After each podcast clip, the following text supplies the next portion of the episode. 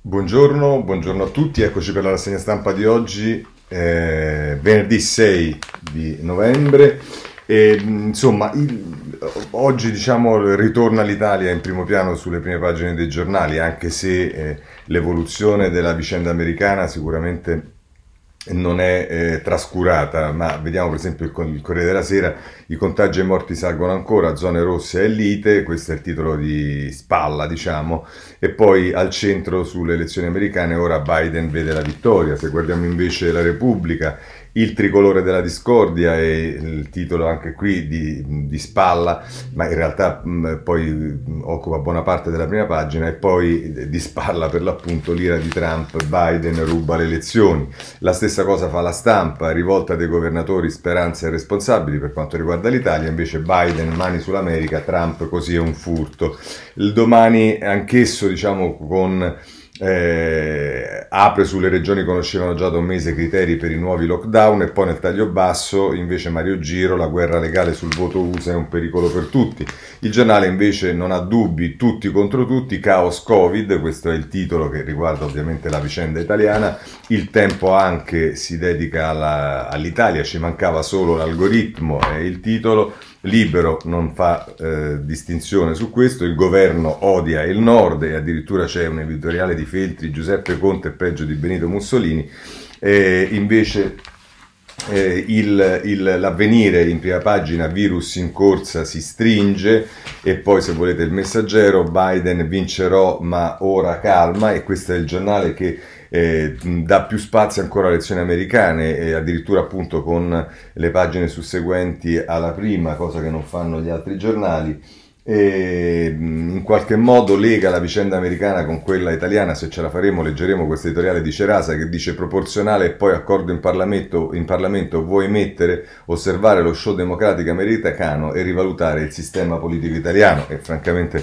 ci sono un po' di dubbi su questo e invece il, Sole 24 ore anch'esso prende spunto dalle vicende legate al virus ma le piega su quelle che sono le ehm, eh, le, le, notizie date ieri da Paolo Gentiloni, commissario UE, sull'economia in generale e anche su quella italiana in particolare, produttività, l'Italia scivola sotto zero. Questi sono i titoli dei giornali. Per quanto riguarda l'America, eh, le elezioni americane, penso che diciamo, vedremo alla fine un'altra carrellata di titoli se ce la facciamo, ma insomma è tutto in evoluzione, è tutto appeso, appeso a che cosa? Ad alcuni eh, stati chiave, ce lo dice il Corriere della Sera a pagina eh, 13 per un pugno di voti in Pennsylvania Biden a un passo dalla Casa Bianca sfidante in vantaggio in Nevada e Arizona la, la Georgia sul filo di lana ha atteso il sorpasso a Philadelphia prima di dichiarare la vittoria sì, insomma pare che eh, quello della Pennsylvania sia eh, lo stato chiave che consentirebbe a Biden di raggiungere, come sapete, 270 grandi elettori che sono il numero minimo per poter eh, diventare presidente degli Stati Uniti, ma si dice che potrebbe arrivare anche a 290 o addirittura a 306 a seconda di quello che succede negli altri stati in bilico. Lo vedremo, ne avremo, possibil- avremo possibilità di parlarne eh, probabilmente nei prossimi giorni vedremo che cosa accade. Veniamo invece all'Italia e, e qui abbiamo eh, i dati che sono dati sicuramente che crescono sotto un certo punto di vista, eh, ce ne parla ancora una volta Mariolina Iossa su Corriere della Sera, oltre 34.000 contagiati, ma è record, mai così tanti morti, da aprile 445, c'è anche il picco dei tamponi però 220.000, il tasso di positività è al 15,7, in Lombardia 8.882 casi, Veneto, Campania e Piemonte sopra i 3.000. Eh, questi sono i dati che ci dà il Corriere della Sera.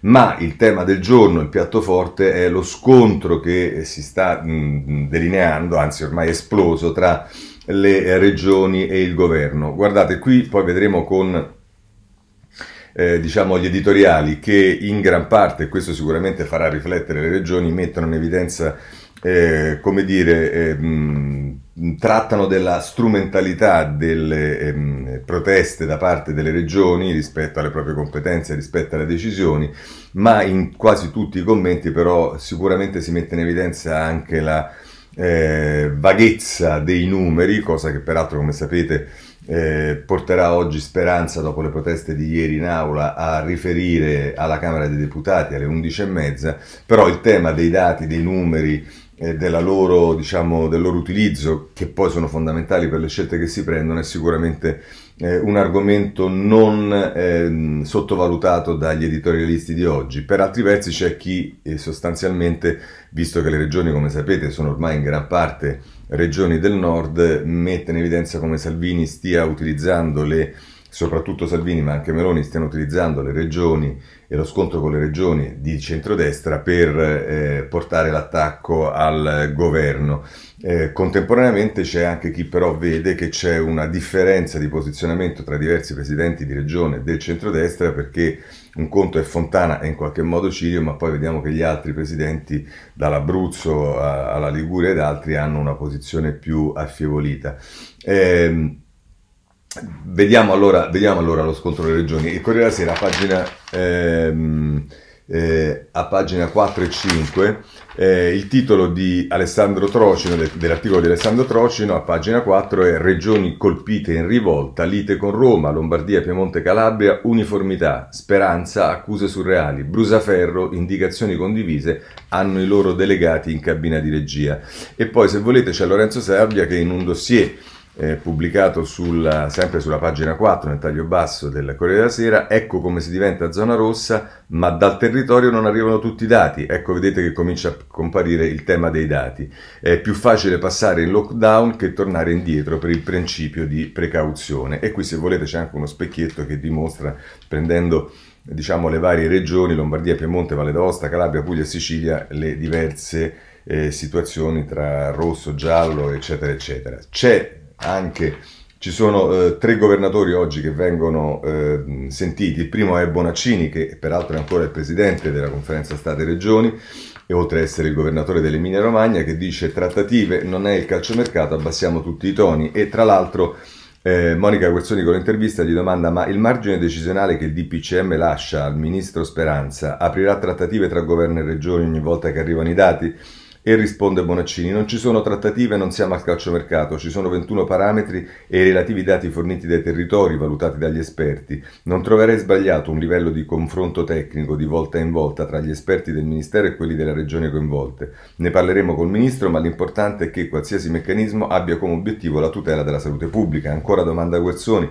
Gira il sospetto che le regioni possano inviare dati parziali per evitare il lockdown. Non è gravissimo? Risponde Bonaccini. Non voglio nemmeno pensare a un'eventualità del genere. Parlo comunque per l'Emilia Romagna, i nostri dati caricati dalle aziende sanitarie locali sono una piattaforma, su, su una piattaforma sono validati, diffusi e inviati ogni giorno a stampa e via social network. Abbiamo una responsabilità enorme e non certo piccoli interessi di bottega da difendere.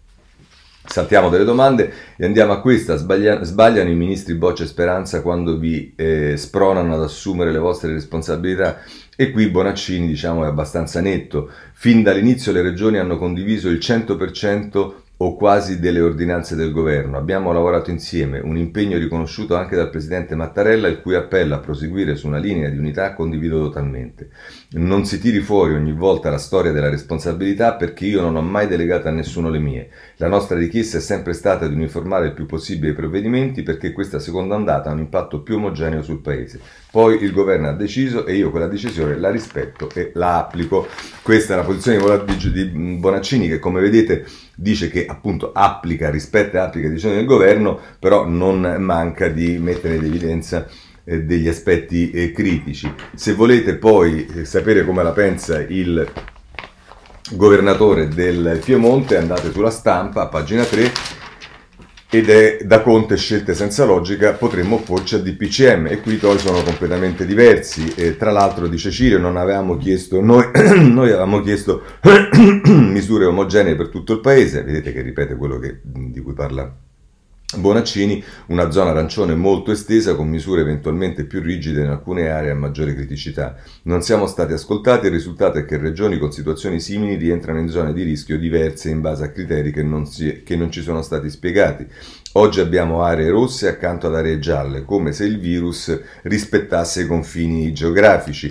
Eh, domanda ehm, Lidia Catalano con l'intervista Qualcuno sostiene che dietro queste scelte ci sia la volontà di punire le regioni ribelli guidate dal centrodestra e qui, a differenza di Bonaccini, Cirio la mette così, è un'ipotesi che non voglio neanche, ah no, praticamente mh, dice la stessa cosa, è un'ipotesi che non voglio neanche prendere in considerazione, su decisioni di questo tipo le finalità o le divergenze politiche vanno tenute da parte. Ancora domanda all'intervistatrice, il presidente della Lombardia Fontana ha parlato di schiaffo alle regioni, condivide? E dice, e dice Cirio, condivido l'irritazione per delle scelte prive di logica e basate su dati aggiornati a dieci giorni fa. Non si è tenuto conto, ad esempio, del fatto che il nostro RT pur restando alto, ha registrato un calo per effetto delle misure di contenimento già adottate. E poi ci sono cinque regioni che non trasmettono i dati completi al Ministero. Questa è una prova ulteriore della fragilità del sistema di valutazione messo in piedi dal governo. E qui, vabbè, ci sono altre domande. E poi a un certo punto l'intervistatrice dice cosa pensa davanti all'immagine delle ambulanze che trasportano di notte i malati dagli ospedali di Torino a quelli della provincia. E qui Cirio dice una cosa che eh, a mio avviso eh, non è priva di fondamento. Quella foto racconta la realtà degli ospedali sotto pressione dovuta purtroppo alla totale assenza della medicina di territorio nella nostra regione e purtroppo non solo nella regione Piemonte. Un vuoto decennale che stiamo faticosamente iniziando a colmare. Quell'immagine racco- eh, però racconta anche la strategia del nostro piano pandemico che prevede di trasferire pazienti positivi nelle 16 strutture convertite a Covid Hospital quello che non era un trasferimento di emergenza ma un'attività programmata. Così la mette Cirio. Poi se volete ci sta anche un altro governatore del eh, centrodestra che è eh, Marsilio eh, che viene, ehm, che viene eh, intervistato dal eh, Foglio nella terza pagina del, del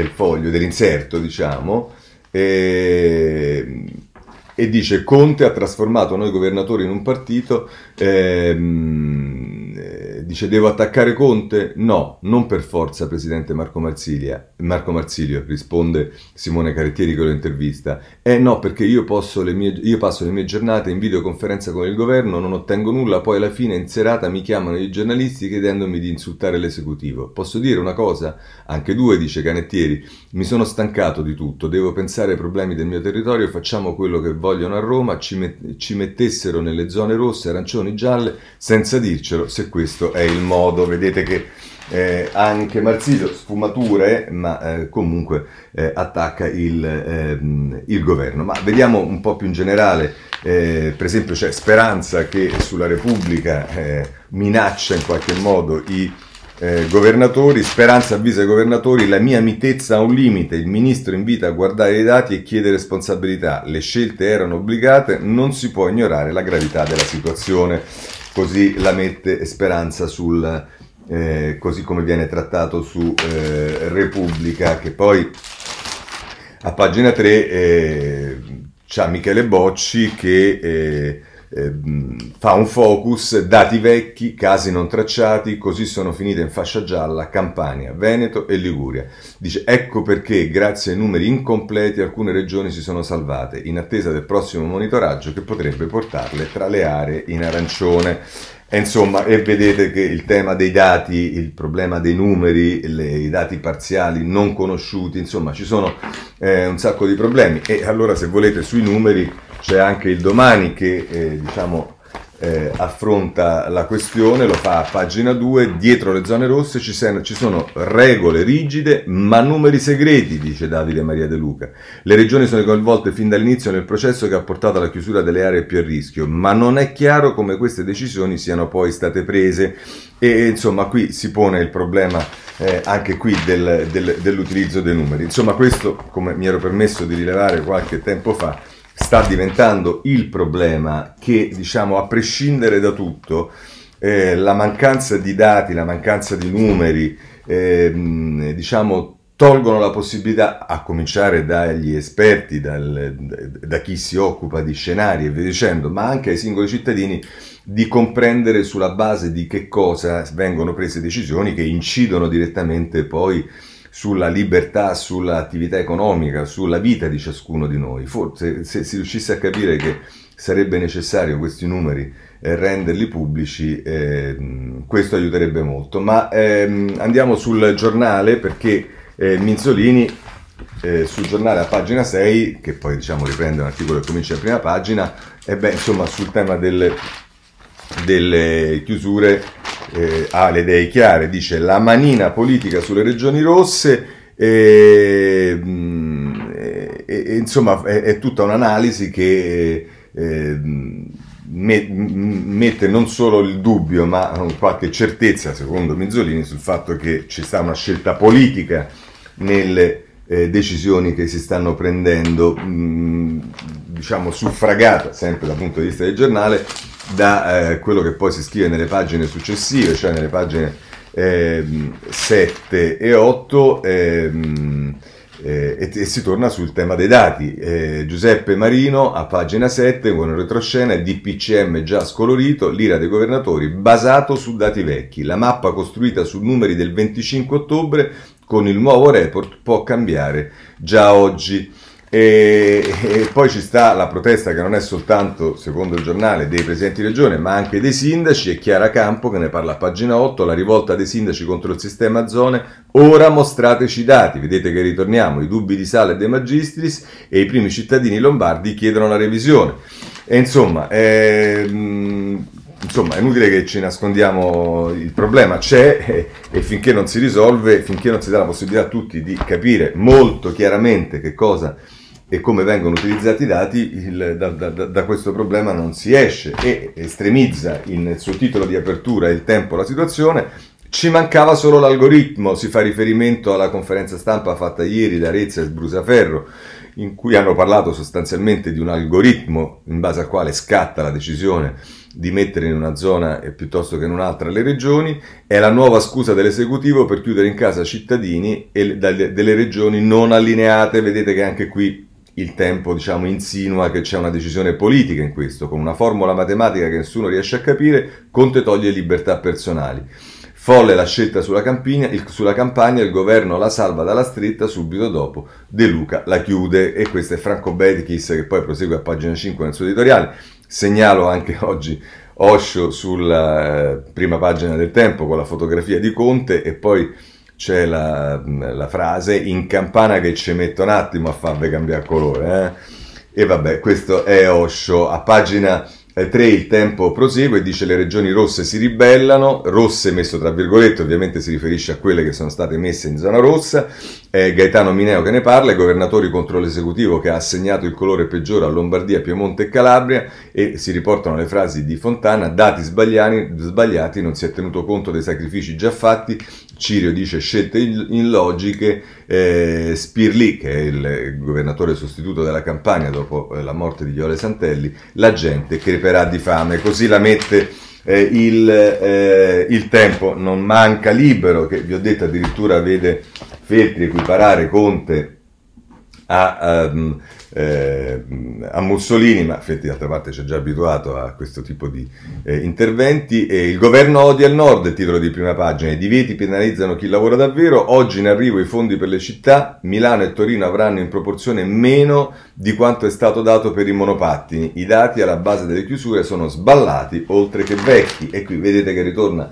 il tema dei dati. E se volete a pagina 2 eh, si dice assedio a Palazzo Chigi con Alessandro Gonzato, scoppia la rivolta delle regioni e dei comuni. Furiosi i presidenti centrodestra, pure il Dem Emiliano dà loro ragione, De Luca controcorrente strilla perché voleva andare in zona rossa, i sindaci di Bergamo e Brescia, da noi pochi contagi perché chiudere, il Ministero pronti a serrare altre aree. Ecco qua, così la mette libero.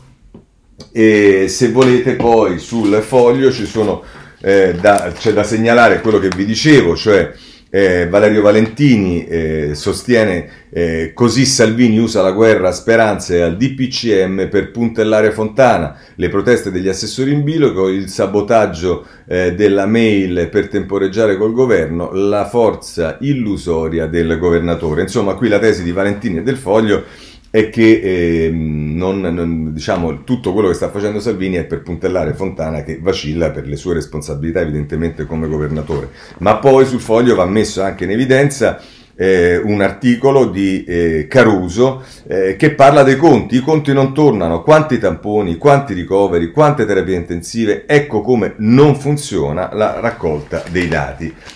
Vedete, eh, il tema dei dati è un tema che eh, praticamente ritorna in continuazione. Allora però iniziamo a vedere eh, alcuni commenti. C'è Massimo Franco che scrive eh, sulla prima pagina del ehm, Corriere della Sera l'obbligo del dialogo, del dialogo, scusate, non del diavolo, e poi a pagina 20 eh, conclude il suo intervento in questo modo. La confusione e le strumentalizzazione sono figlie del timore trasversale di non riuscire a dominare la situazione, oltre che delle esitazioni governative, e nella reazione di regioni e sindaci si avverte la preoccupazione di distogliere da sé le responsabilità di un eventuale peggioramento della situazione. È vero che esiste nel decreto governativo la possibilità di derogare alle disposizioni, sia in caso di situazioni migliori in alcune città di quelle, delle, di quelle della regione, sia se in alcune zone a basso rischio si creano focolai. Bergamo e Brescia rivendicano di avere dati più positivi che il resto della Lombardia. In Campania invece il sindaco di Napoli Luigi De Magistris sostiene che bisognerebbe prendere atto che si è ai limiti di una condizione da zona rossa e non gialla. Il risultato potrebbe essere quello di calibrare meglio chiusure e aperture se esistesse senso di responsabilità e voglia di collaborare ma si sente acutamente la mancanza di una guida unitaria e riconosciuta come tale. Non essere riusciti a costruire canali di comunicazione in Parlamento ha scaricato sul rapporto governi-enti locali tutte le polemiche e le pulsioni peggiori. E pensare che nelle ultime ore la tendenza sembrava sul punto di invertirsi. Grazie alla mediazione del Quirinale, sia il Premier Giuseppe Conte, sia i presidenti di Senato e Camera, sia l'opposizione hanno mostrato la disponibilità a tornare a parlare, almeno nelle aule parlamentari.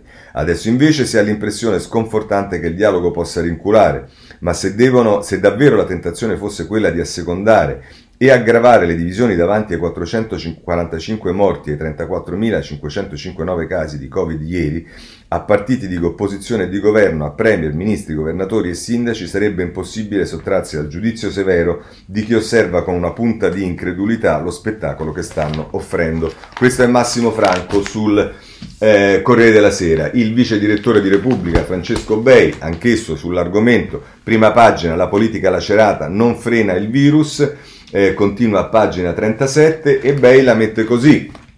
Stiamo discutendo di misure certamente criticabili e che devono essere supportate da dati trasparenti, come è giusto in una democrazia, oppure sotto c'è dell'altro e qui torniamo al tema dei dati. Perché la situazione è che l'opposizione, che vede di fronte a sé una lunga quaresima, abbia scelto di colpire il governo nascondendosi dietro il paravento dei governatori, strumentalizzando l'ultimo di PCM per lucrare qualche facile consenso sulla rabbia delle categorie colpite dalle chiusure. Un gioco cinico e fin troppo scoperto, ma che in tempi di guerra non dovrebbe essere consentito. Il salto di livello delle polemiche è sotto gli occhi di tutti ed è stato troppo improvviso e generalizzato per non sospettare una regia nazionale. Quando persino il presidente facente funzioni della Calabria, Nino Spirli, presiden- eh, quello che per il gusto di eh, Epaté Le Bourgeois si vanta di usare le parole negro e ricchione, grida ora allo scandalo per la zona rossa, siamo proprio al mondo capovolto. Invece di lavorare notte e giorno perché i suoi miseri 150 posti di terapia intensiva non vengano occupati, non trova di meglio che ricorrere al TAR perché, virgolette, questa regione non merita un isolamento che rischia di essere fatale, chiuse virgolette. No, Presidente Spirlì, l'unica cosa fatale è il virus e le scelte di politici spregiudicati che accarezzano le paure dei cittadini senza pensare alle conseguenze. Ma dato a Cesare quel che è di Cesare, anche il governo e chi lo guida non sono esenti da responsabilità. Perché è vero che i rappresentanti delle regioni hanno seguito passo passo l'iter del DPCM, è vero che nella cabina di regia dove quotidianamente vengono valutati i dati siedono anche i rappresentanti di Lombardia, Umbria e Campania, tutto vero e giusto, ma questa constatazione non può essere un alibi per trattare l'opposizione con il sussiego che abbiamo visto in questi giorni.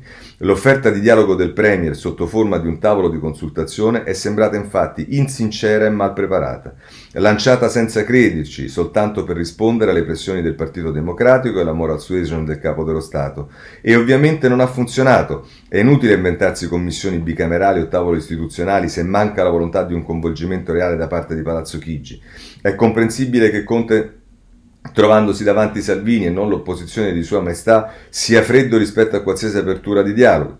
Ma come non capire che è anche questo scetticismo a legittimare la guerra asimmetrica della destra, la quale, non potendo avvicinarsi alla stanza dei bottoni, usa i suoi governatori per abbattere il, padrone, il, il portone di Palazzo Chigi. Se davvero Conte ritiene che siamo in presenza di una situazione eccezionale, non può pensare, come ha detto due giorni fa, che basti condividere le informazioni, serve un coinvolgimento vero nelle scelte perché il virus approfitta di ogni indecisione, di ogni smagliatura della rete per avanzare nella società. Questo è il vice direttore della Repubblica Bei. Vedete che sia Franco che Bei mettono in evidenza, e in questo c'è una responsabilità evidente anche del governo, l'assenza di una politica di unità nazionale che non è una semplice declamazione, ma è anche la costruzione per l'appunto di eh, eh, una politica di unità nazionale nella quale si deve mettere sul piatto qualcosa, non la si può solo proclamare.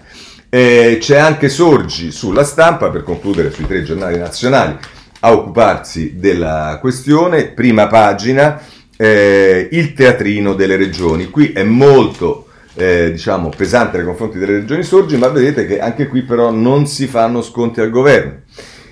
Scrive Sorgi, quando il Premier e i ministri hanno messo a punto una mappa differenziata delle regioni a rischio con possibilità per il Ministro della Sanità di spostare una regione da una fascia di gravità contrassegnata con un colore all'altra e da un regime di limitazioni a un altro, i governatori si sono opposti, ma non perché non gli andasse bene, non c'era altra strada a meno di non voler imporre di nuovo un lockdown nazionale come quello di primavera, senza motivo di sottoporre a un blocco eccessivo le regioni meno colpite. Lo hanno fatto per risultare, per far risultare che loro non ci stavano e se mai fossero stati costretti a starci, o torto collo, sarebbe stato solo per imposizione del governo. Dunque era al governo che ristoratori, esercenti, bar e altre categorie dovevano rivolgere le loro rimostranze. A questo punto nella partita è entrato il Quirinale e al capo dello Stato non si può dir no. I governatori con molti muguigni si sono accordati. Conte, e con tre giorni di ritardo rispetto a domenica, eh, giorni preziosi perché nel frattempo il virus correva, ha potuto finalmente spiegare il senso del nuovo DPCM fondato su fasce di rigore crescente nei provvedimenti. Ma gli stessi presidenti di regione, un minuto dopo, hanno ricominciato ad accusare il governo di aver fatto una specie di golpe basandosi su dati non omogenei, quando sono le stesse amministrazioni locali a fornire dati al Ministero della Sanità e ai tecnici scienziati che devono esaminarli, e punendo ingiustificatamente alcune regioni per salvaguardarne altre. Alla rivolta infocata di, nuovi, di nuovo, eh, alla rivolta infocata di nuovo ieri, si sono subito associati Salvini e Meloni, che pure in Parlamento avevano mostrato una certa benevolenza, vista la gravità della situazione, astenendosi sulla risoluzione della maggioranza che sollecitava Conte a prendere nuove misure contenute nel DPCM. Conclude così Sorgi. Tutto questo naturalmente sempre a beneficio dell'apparenza, dato che ai noi la sostanza resta quella di una crisi sanitaria su cui non c'è n- nulla da scherzare.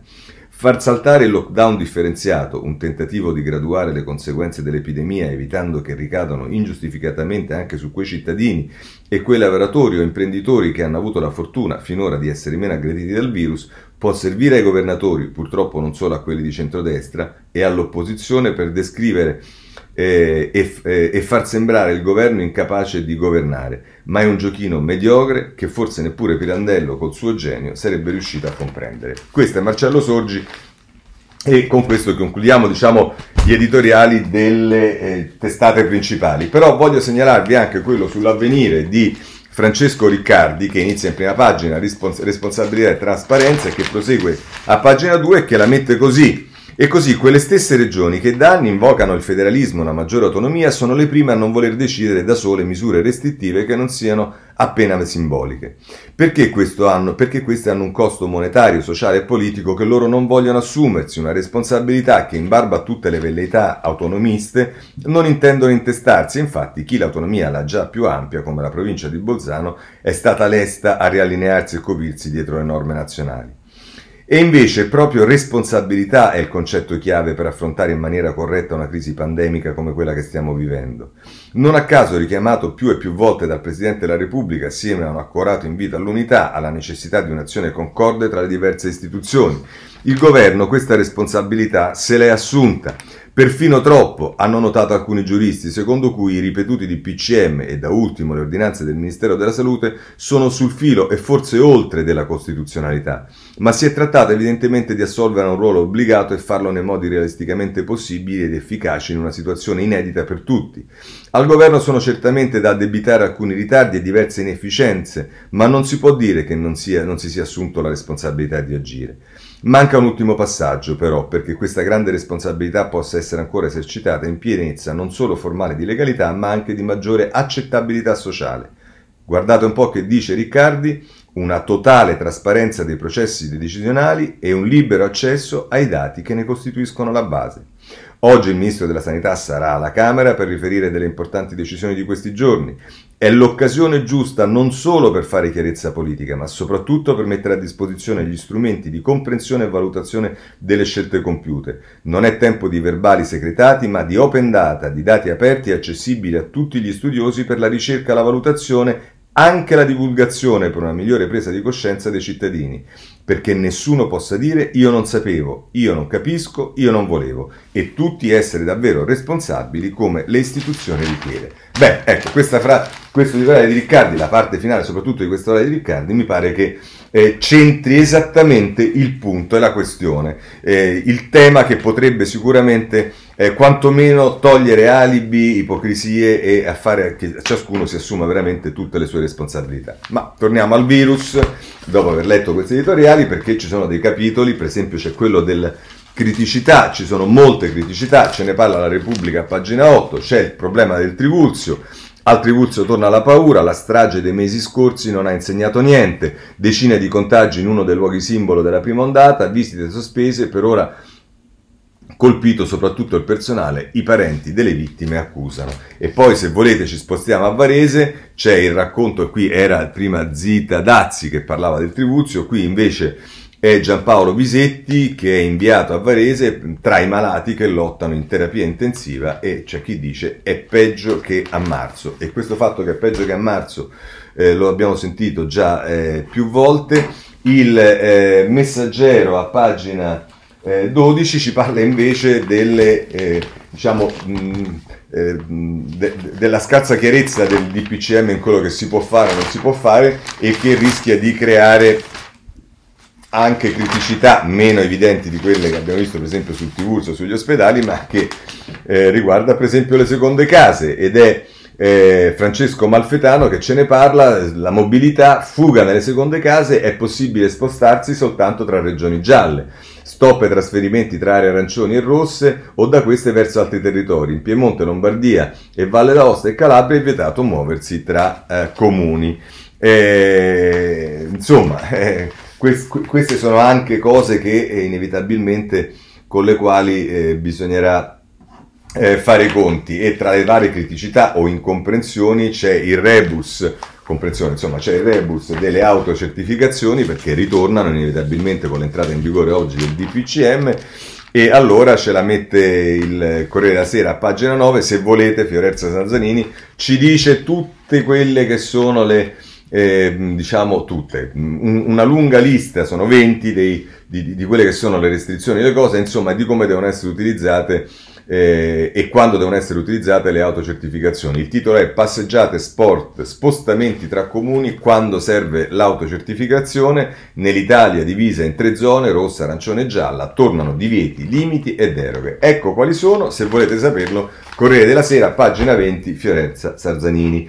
Eh, tema inquietante è l'evoluzione del virus, ce ne parlano più di un giornale, ma eh, prendo la Repubblica, pagina 11, perché in Danimarca si è capita questa cosa. Dal visone all'uomo il Covid mutato spaventa gli europei. In Danimarca passato agli umani il virus variato negli animali. Rischi per il vaccino. E se volete capirne qualcosa di più potete andare sul giornale che a pagina 14 tocca lo stesso argomento e dice il covid è mutato nei visoni, vaccino per l'uomo a rischio, dice in Danimarca abbattuti 15 milioni di esemplari con una forma nuova del virus che ha infettato 12 persone. Eh, il primo ministro può avere effetti devastanti su tutto il mondo, quindi attenzione perché eh, vi ricordate com'è nata la cosa in Cina che sembrava una cosa del tutto marginale e via dicendo, eh, questa scoperta in Danimarca vedete che sicuramente è qualcosa di cui eh, si parlerà eh, nei prossimi giorni, nelle prossime settimane, anche perché diciamo, si ipotizza che potrebbe mettere a rischio eh, il, vaccino. Il, vaccino. Eh, la, il virus, come abbiamo visto, eh, con i provvedimenti presi, mh, inevitabilmente comporta una, una, rivisitazione della manovra economica e allora un, eh, diciamo, eh, bilancio di quello che è stato fatto e quello che c'è da fare lo fa il tempo a pagina 8, aiuti raddoppiati e bonus nido, Oggi il testo del DL Ristori bis in Consiglio dei Ministri, indennizi più alti a chi è in zona rossa e allargato ad altre categorie. Il Ministero dell'Economia punta a rifinanziare il congedo parentale e il bonus babysitter, fondi anche a pizzerie a taglio e bus turistici. E nel taglio basso si dice che il primo decreto è da correggere, così grave servono più soldi, l'allarme delle categorie colpite, insomma ci sarà un decreto eh, bis ristori che servirà a implementare dopo i DPCM e le altre misure prese, il primo che era stato fatto appunto con il primo DPCM.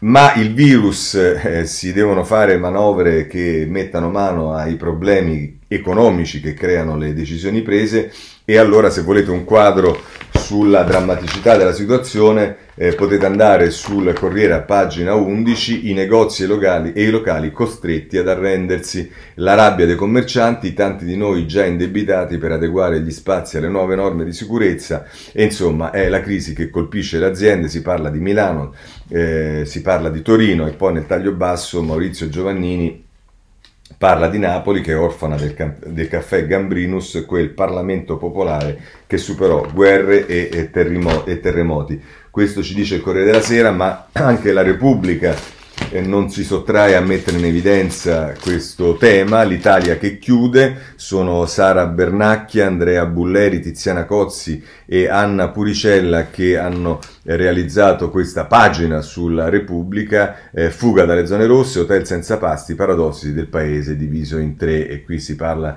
eh, del, del, dei, dei, sindaci che dicono che le seconde case sono prese d'assalto come a marzo, dei ristoratori che chiedono certezze o sprecheremo anche le scorte e poi i professori che si lamentano della didattica online ma la rete non regge e gli albergatori non possiamo servire la cena ai nostri ospiti.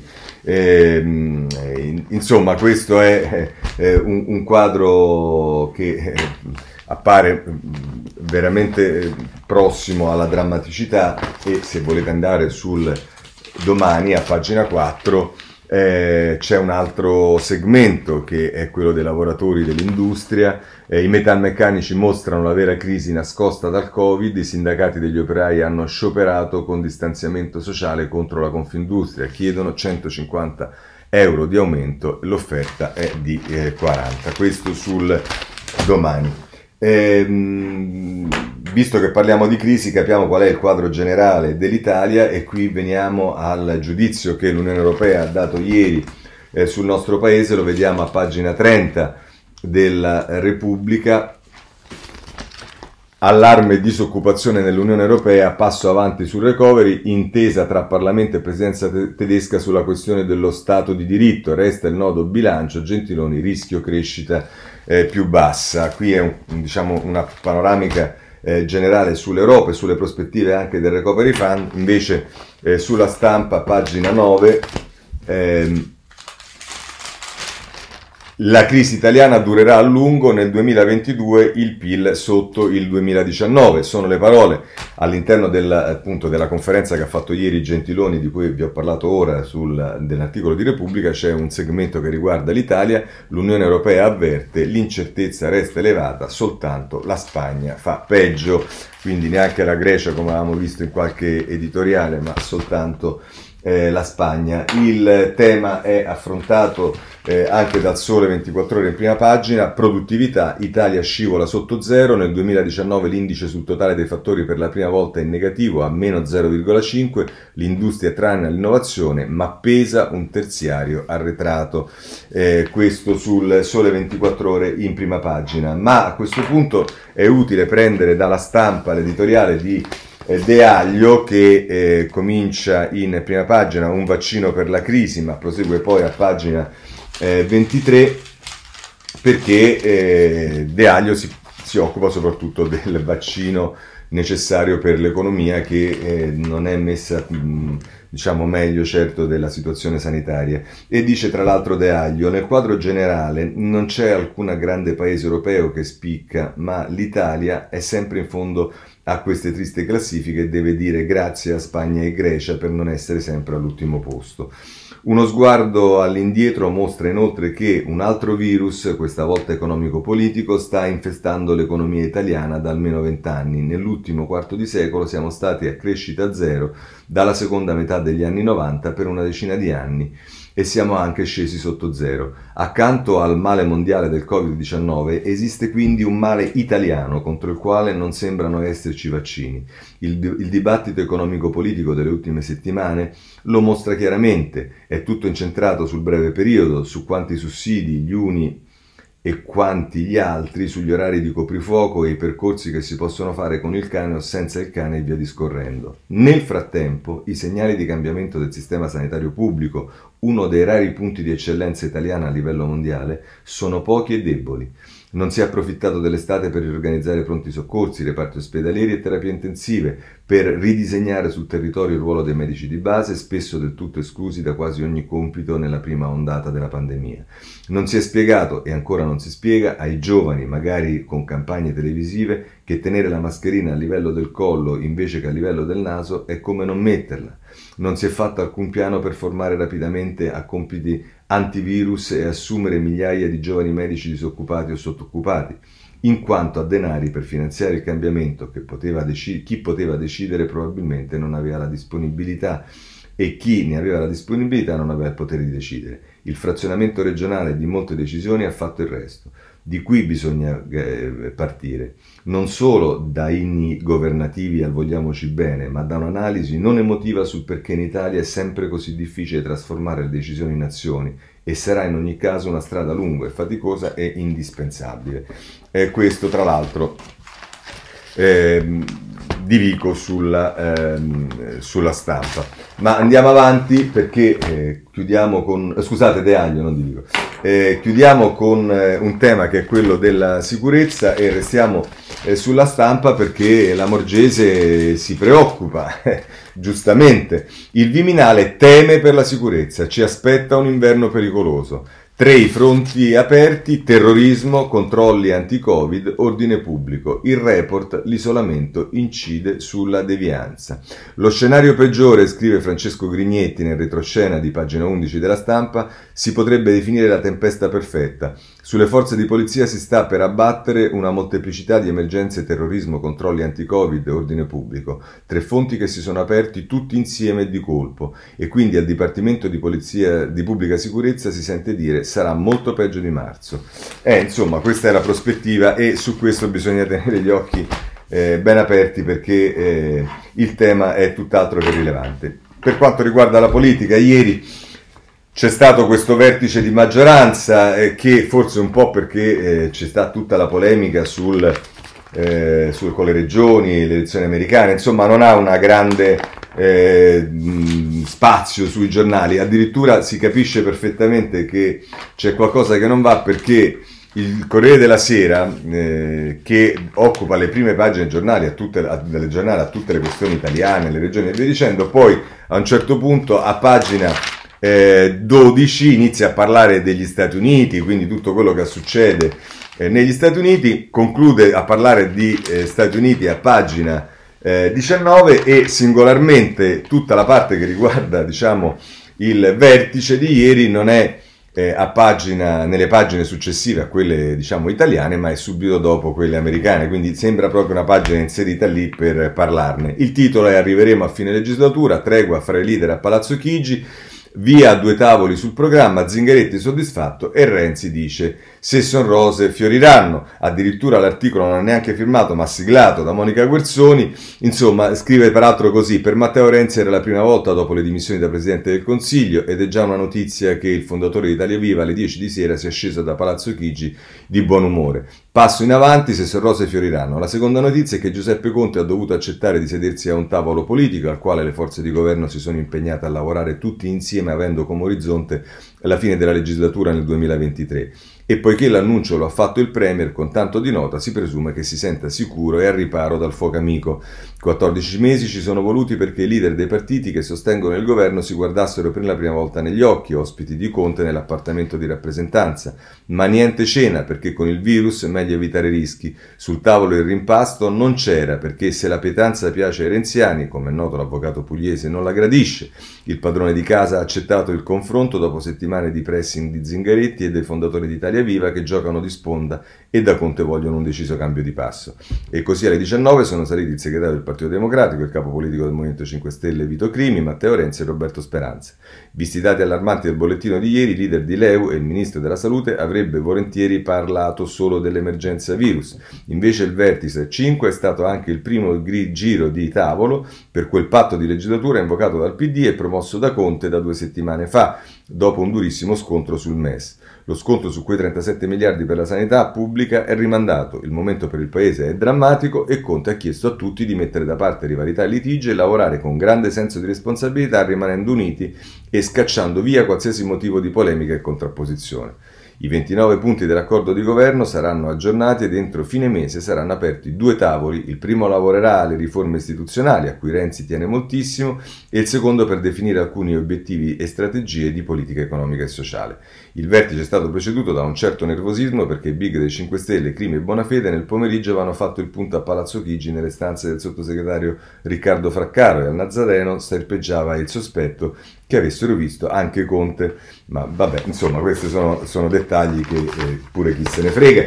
Ma vediamo come la mette Repubblica, pagina 17.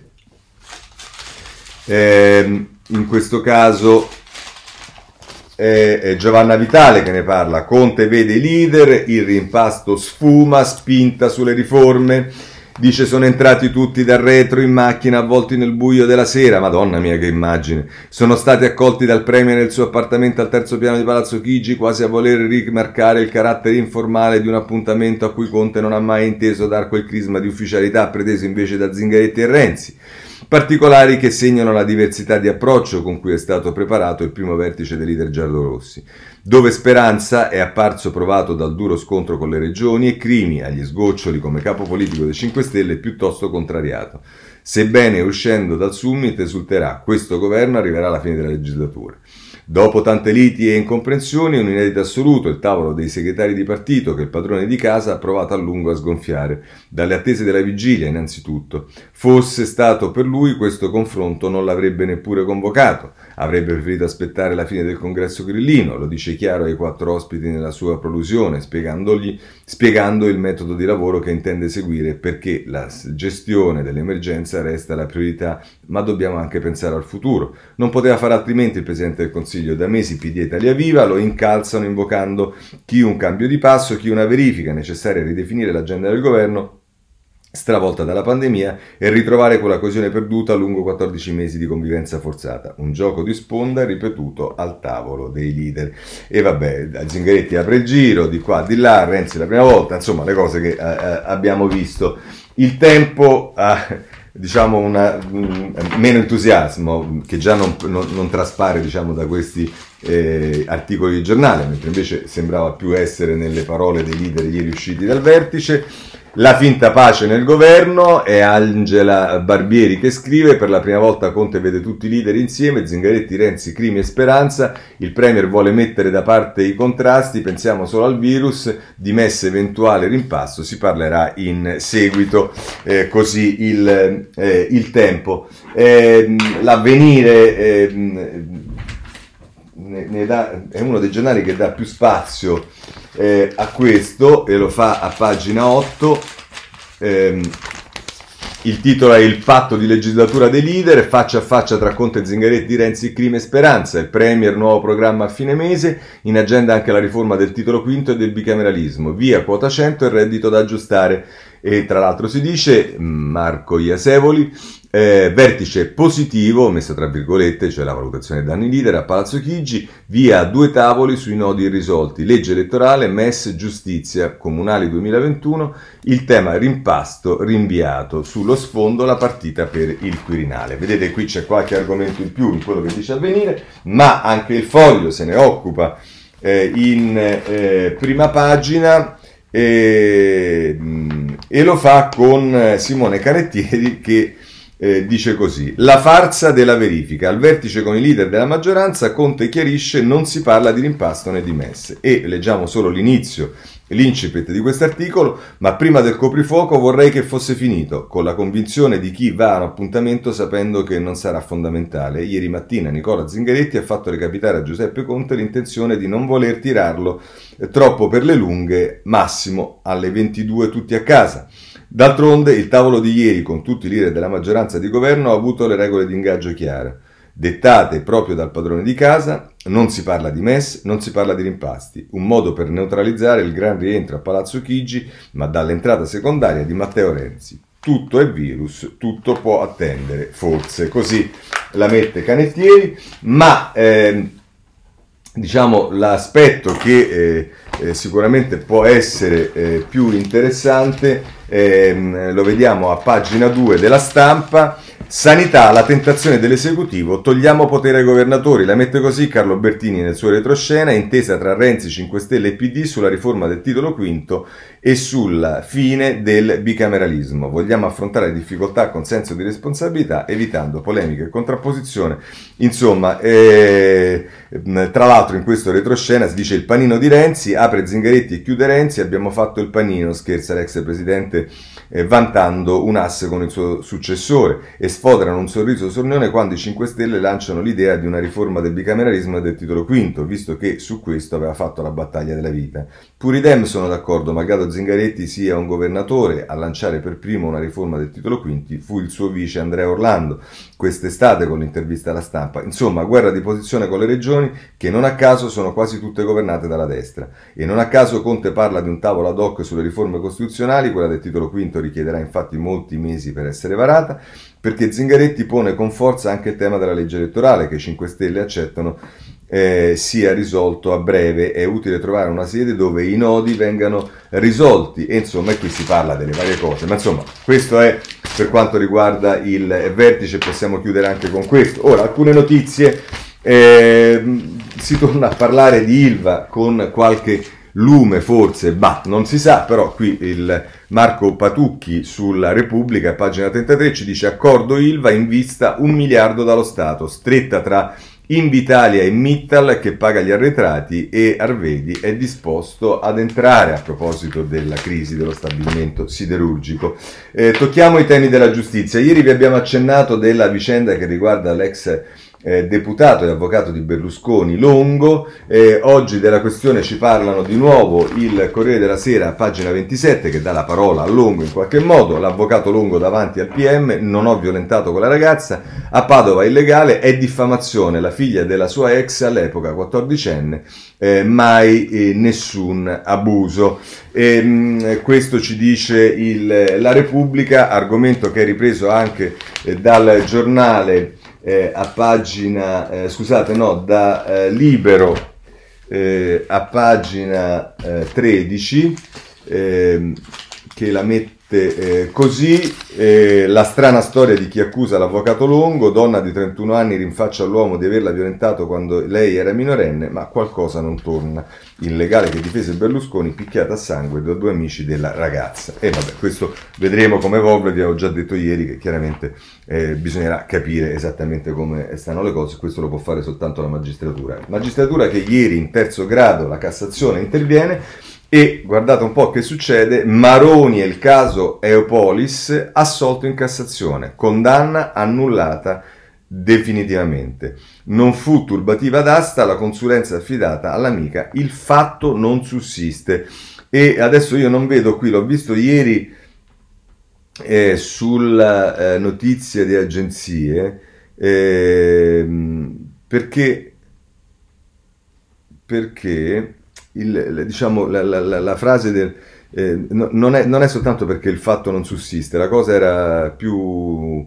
Eh, vabbè, insomma, comunque sia, eh, la Cassazione, dopo che era stato condannato in eh, secondo grado, in appello, eh, a un anno e, passa, mi pare, non so quanti mh, soldi da pagare, eh, la Cassazione annulla tutto perché il fatto non sussiste. Bene, anzi non bene, ma insomma, eh, anche qui ovviamente merito al Corriere della Sera e al Libero che danno notizia, ma eh, anche qui ricordiamoci qual erano l'evidenza con cui era stata data la notizia e eh, invece eh, diciamo quella eh, risicata con cui viene data questa informazione. Ma c'è qualcos'altro e qui devo dire, scusatemi, io stimo molto mh, Sansonetti, apprezzo molto il riformista, però oggi fa un'operazione che francamente è, è, è un po' da, da eh, come dire, estremista. Eh, insomma, il tema è questo. Cosa accade? Lo vediamo eh, il titolo di apertura del riformista è Ma ora il PM Zuccaro andrà sotto processo o vale solo per Salvini? Voi dite perché? Perché sono state assolte le ONG e si scrive nell'occhiello assolte le ONG ma i morti restano. Si fa riferimento al fatto che eh, cadono tutte le accuse contro Open Arms, cioè il PM che aveva fatto le accuse nel 2017 eh, contro le navi delle ONG che salvavano i migranti in mare, eh, queste accuse sono state tutte smontate sostanzialmente e però tu non puoi fare un titolo in prima pagina dicendo eh, ma i morti restano perché eh, diciamo mh, eh, è una cosa che possono fare i leghisti francamente non la può fare il riformista. Va benissimo che tu puoi fare la campagna eh, garantista eh, anche nei confronti di Salvini. Io ho qualche dubbio, ma è un mio dubbio e me lo tengo. Però non usare gli argomenti di Salvini perché francamente cioè da, giornale, da, da un giornale come, come, il riformista questo francamente potremmo evitarcelo. Eh, Repubblica, pagina 12, ci parla di un altro caso che ha avuto molti aspetti e vicende giudiziarie, che è quello di Mediaset, Vivendi, e Claudio Tito scrive: Ecco l'emendamento che salva Mediaset dalla scalata di Vivendi. Dopo la sentenza della Corte dell'Unione Europea, nuova norma nel decreto anti-Covid all'Agcom il compito di difendere pluralismo e italianità delle aziende. Il testo preparato dal Mise vuole tutelare tutto il sistema dell'informazione e non solo le aziende della famiglia Berlusconi. Questo per quanto riguarda eh, Mediaset. Abbiamo ancora poche cose. Eh, una riguarda le vicende legate a Becciu e il Papa e via cantante. Repubblica a pagina 27 fa questo titolo, la Dubai Connection, così venivano svuotati i conti del Vaticano, è Maria Elena Vincenzi che fa un'intera pagina sulla Repubblica, ehm, de, de, de, del Papa si occupa anche e delle vicende vaticane si occupa anche il domani a pagina 7, Vaticano parla alla fonte Alfa, da Mincione soldi a tirabassi, perquisiti il finanziere e l'ex economo della Santa Sede, la finanza anche da Crasso e dal professor Giovanni, eh, Giovannini, un testimone dice le commissioni incassate tramite un dirigente di Credit Suisse, la pista che porta, come abbiamo visto appunto su Repubblica, a Dubai e con questo possiamo anche lasciare il Vaticano, mentre invece c'è il tema dei pescatori eh, in Libia. Oggi Repubblica, ieri c'era stata l'accusa che in qualche modo la Marina che era lì vicino non era intervenuta abbandonandoli. Oggi su Repubblica, pagina 26, c'è la replica della Marina, pescatori rapiti, la versione della Marina, intervenire li avrebbe messi in pericolo. I militari di Tripoli erano già a bordo,